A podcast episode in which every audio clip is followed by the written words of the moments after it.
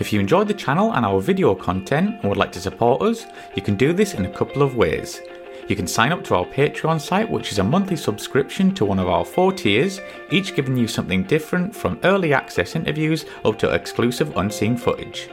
There's also the option of a one off donation via PayPal, which allows you the option to donate an amount of your choice. Both options really help to keep this channel going and to continue putting out regular content for you good folk. So please take a look at aircrewinterview.tv forward slash donate and I thank you in advance. Thank you and enjoy.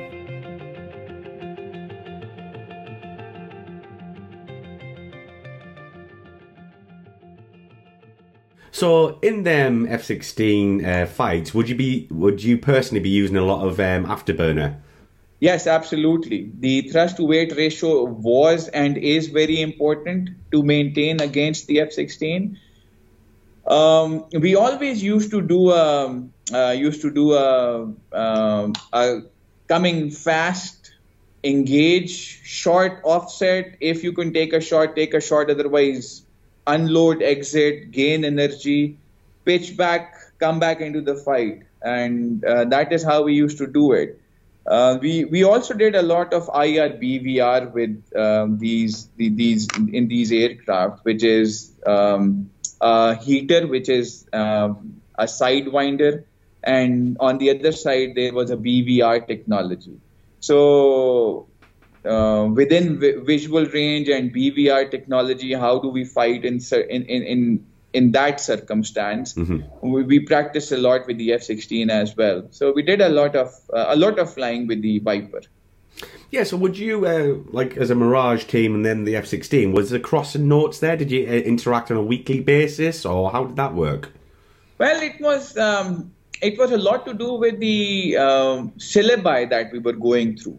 Uh, right. There is a specific cyclic training that we have, and that cyclic training indicates that we have to fly certain types of sorties every year. Um, so within exercises specifically, we used to do a lot of DACT. Other than that, we used to do DACT in the cyclic training as well. So it was, it was, um, it was heartening um, at times. Uh, once um, we were able to um, win a fight as well. It's not that every time the Viper shot us down. We there were times once we were able to play our game plan and used to get a shot of the F-16. So that was one few and far between, but there as well. You got there. Yeah, so you mentioned exercises there. So have you flown on any large exercises and worked with other nations?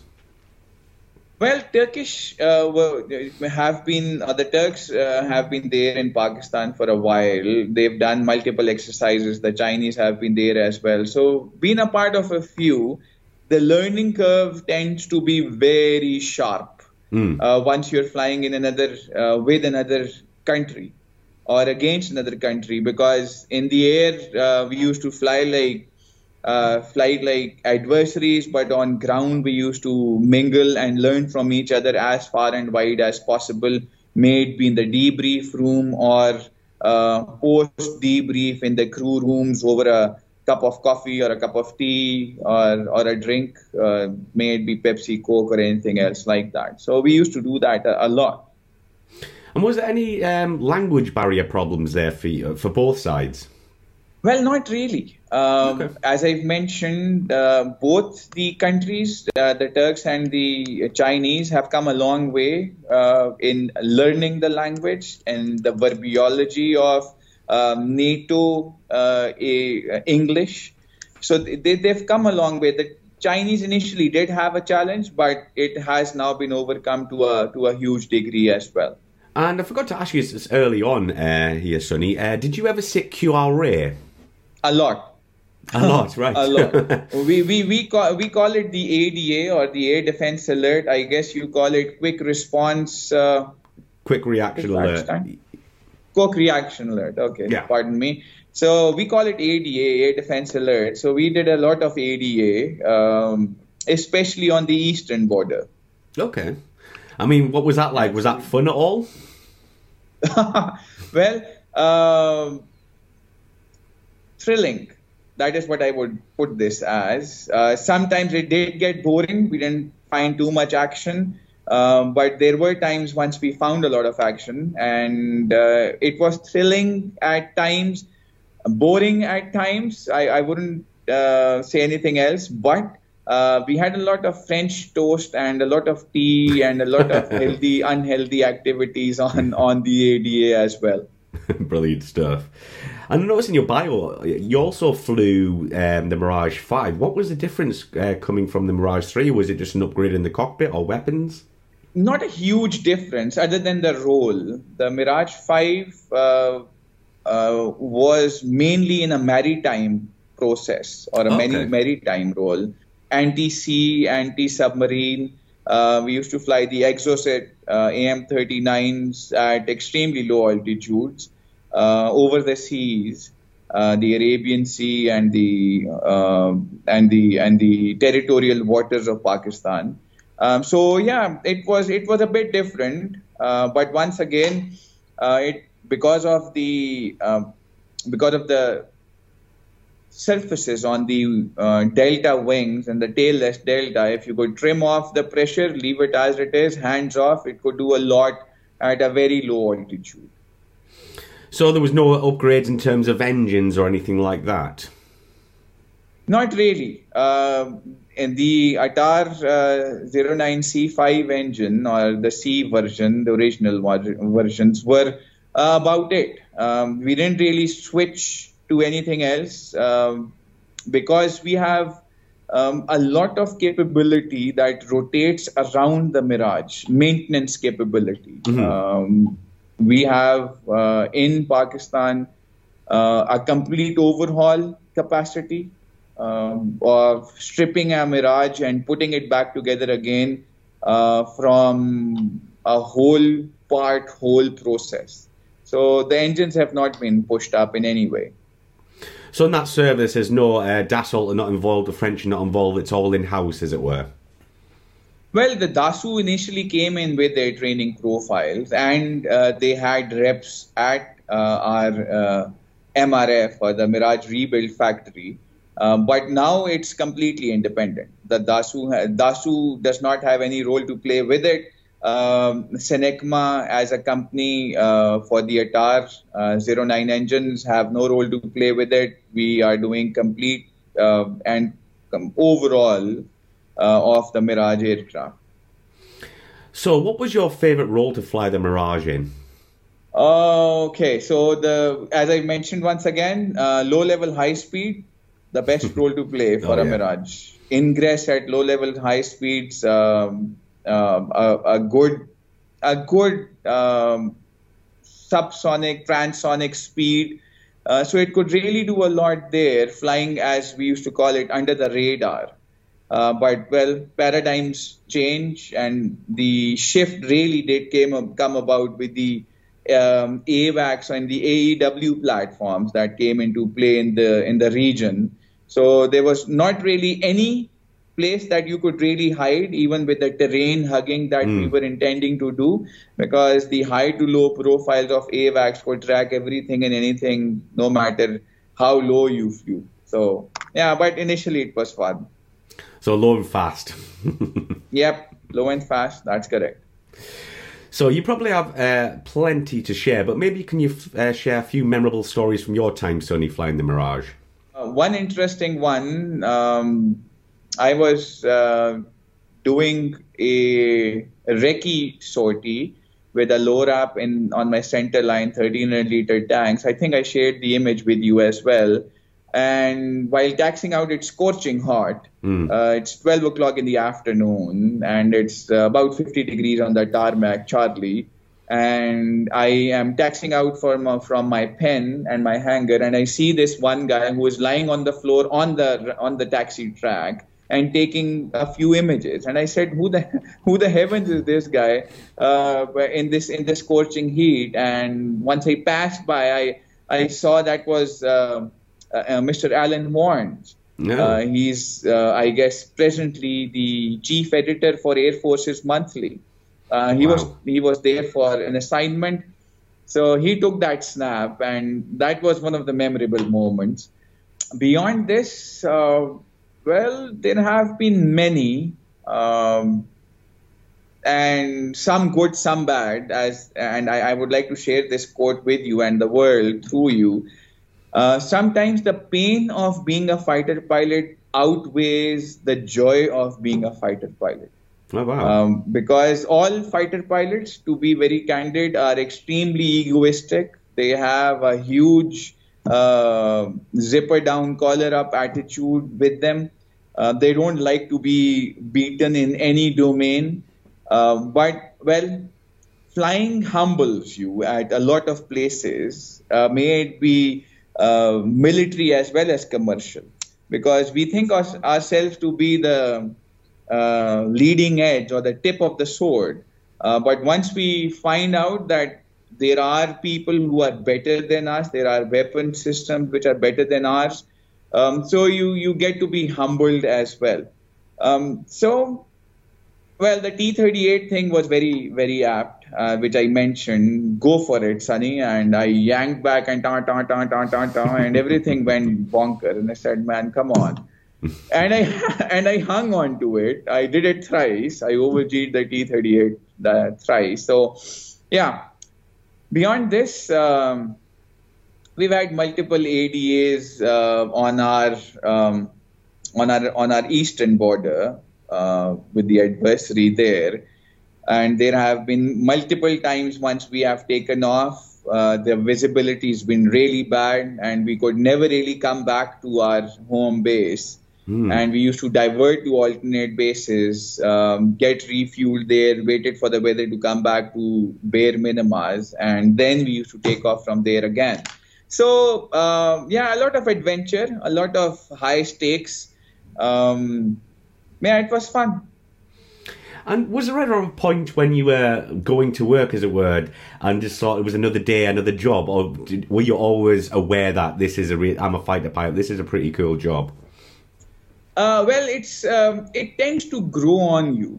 Uh, right. Uh, but the, the, the the beauty of the system is that if when you master one aspect of flying, then uh, there is the next thing that comes up. Of course. So the system continues to challenge you, and that is where growth takes place as a professional or a fighter pilot. So it's never really a boring day anytime um, you're uh, you're going to the office. So it's a new day, new show every day. Brilliant stuff. So overall, did you enjoy, enjoy your time with the Air Force, and how many hours did you get? Well, I, I uh, flew about 1850 grand total, which included everything from my training flying to the Mirage yes. platform to the T38 as well. But it was a good approximately 2,000 hours of uh, flying experience. Um, so, yeah, loved every bit of it.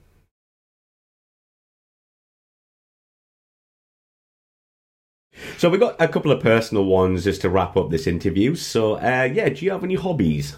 Yes, uh, to be very candid, I'm I'm an avid sportsman. I play a lot of tennis. Well played. Um, I do play a lot of golf. Um, I love to read um, because I I personally am a staunch believer. Readers are leaders, and vice versa. Leaders are readers. Mm-hmm. So we really have to. That is the best way we can gain knowledge, uh, and self learning is the best learning if somebody teaches you something, once again, the ego comes into play. Why is this guy teaching me something? I learned it myself. So self learning is the best way forward. So I love to read, um, and I read every day um, in the morning, uh, especially before I start my day. Brilliant stuff. Favorite aircraft you've flown? Flown Mirage, no questions asked. the Mirage, right. One you would love to fly, either past or present. Well, I would love to fly the uh, the J10. This is the Chinese version. Some people call it a Lavi copy, uh, but the J10 has um, had a lot of capabilities that uh, uh, that are that that outweighs a lot of aircrafts in the uh, in the international fighter aircraft arena right now. That's really interesting because that's a first on the channel, so I've, I was not expecting that at all. But uh, that's a great answer. But uh, yeah, Sonny, you're also a published author. Can you tell us about this and how it started for you? Well, um, I've always been reading Code One magazines, Air Force's monthly magazines. Uh, once we were in the crew room, so I all I was always um, astonished to find people. How can you know a, a, person write and get published in the process as well? The first time I got published was 2018 well to be very exact. Okay. And I've not stopped since then. Um, and the latest which I've done is uh, with Combat Aircraft Journal. Um, this is related to uh, the Russia Ukraine conflict, and coincidentally, it's been picked up as one of the nominees uh, for military aviation uh, in uh, the Aero Media Awards, uh, which take place in Paris with the Paris Air Show or plus minus the Paris Air Show. Um, so, yeah, I, I've been published both academically as well as commercially in, at a few places. It's heartening to share uh, my expertise, competencies, skill sets, and experience um, with, uh, with with written expression. I do come on a few channels as well, but that's besides the point right now. Um, but published author, yes, uh, it's it's heartening to see myself being a part of the same magazines which we used to uh, read in our crew rooms uh, uh, in the squadrons. Absolutely. And do you personally uh, do you work for the ma- magazine, or are you independent? They come to you, or do you go to them? How does it work? In case anyone wants to get into writing. Well, um, it's yeah, it's it's more to do with uh, if I find something interesting, I do write to them. Um, and uh, there are various magazines uh, and editors and sub editors whom I'm I, am i am connected with.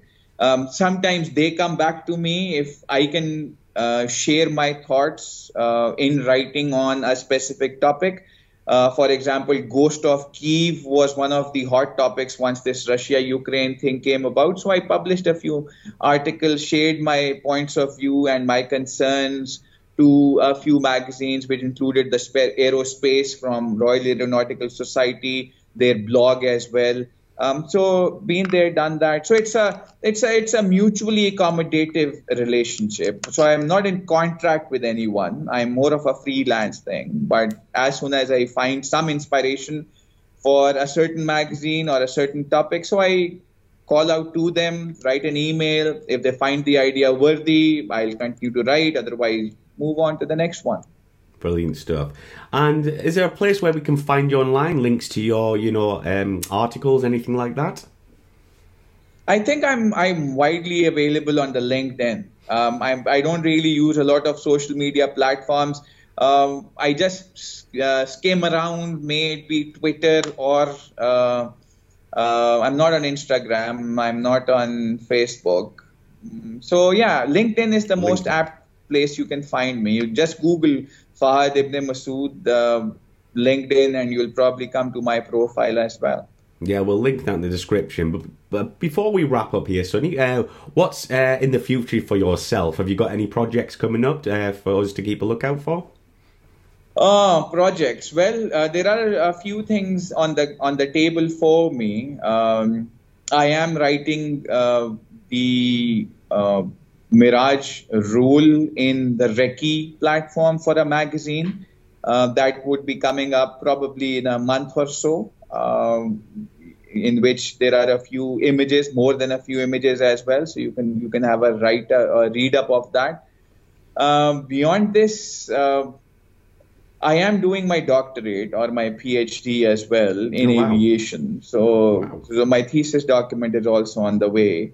Uh, although it's a bit a bit a bit far fetched right now. It's more to do with uh, synopsis and um, literature review for now. The main meat of the matter will come in later, but that will be something worth read or worth a read by anyone who's interested in uh, in aviation as well. So, well, uh, that is mostly it.